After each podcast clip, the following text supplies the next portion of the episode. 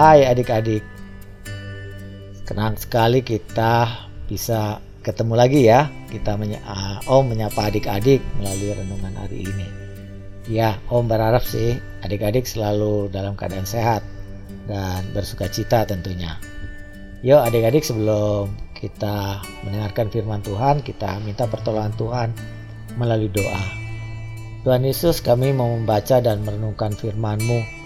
Tuhan tolong kami supaya kami mengerti dan memahami firman-Mu dan dapat melakukannya setiap hari.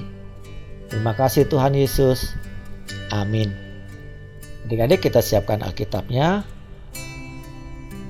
Kita buka dari Yohanes 15 ayat 26 dan 27. Mari kita buka Yohanes 15 ayat 26 dan 27. Kalau sudah dapat, mari kita adik-adik baca. Uh, Om akan bacakan untuk kita semua ya. Jikalau penghibur yang akan kuutus dari Bapa datang, yaitu roh kebenaran yang keluar dari Bapa, ia akan bersaksi tentang aku. Tetapi kamu juga harus bersaksi karena kamu dari semula bersama-sama dengan aku. Demikianlah firman Tuhan.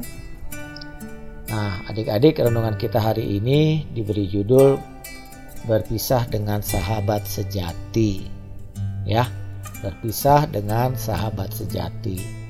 Yohanes 15 ayat 26 sebagai ayat fokus kita yang menyatakan demikian. Jikalau penghibur yang akan kuutus dari Bapa datang, yaitu yaitu roh kebenaran yang keluar dari Bapa, ia akan bersaksi tentang aku. Nah, adik-adik masih tentang kisah keluarga bintang. Ya, mari kita perhatikan, kita menyaksikan tentang keluarga bintang ini. Demikian.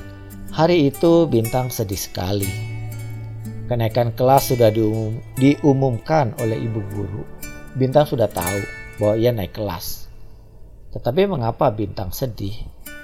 Bukankah jika kita naik kelas seharusnya kita sambut dengan sukacita? Ternyata bintang sedih karena temannya, Chris, akan pindah ke sekolah lain.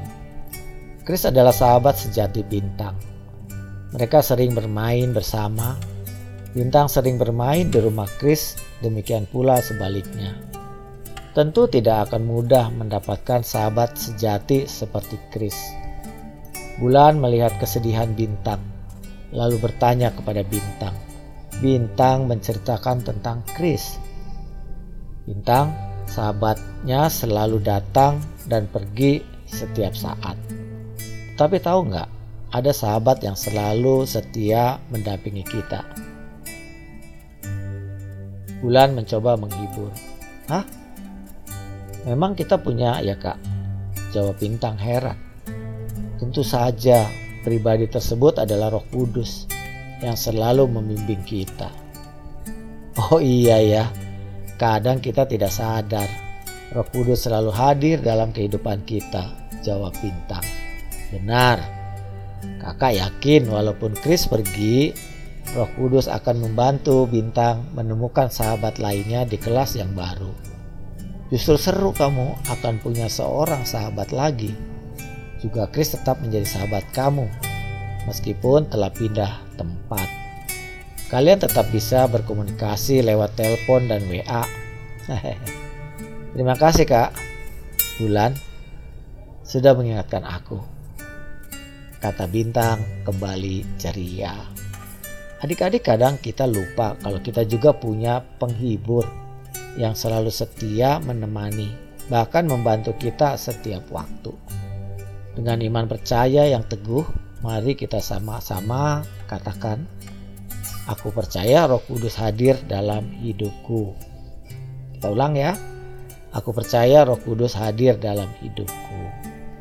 Yuk kita berdoa bersyukur kepada Tuhan karena sudah memberi kita roh kudus. Kita berdoa. Bapa di surga, kami bersyukur Tuhan memberi kami roh kudus yang akan selalu menyertai kami. Ajar kami untuk selalu ingat bahwa roh kudus ada dalam hidup kami, sehingga kami tidak takut atau khawatir apa pun. Terima kasih Tuhan, Di dalam nama Tuhan Yesus kami berdoa. Amin. Demikian adik-adik firman Tuhan dan renungan hari ini. Kiranya kita selalu mengingatnya, melakukannya setiap hari.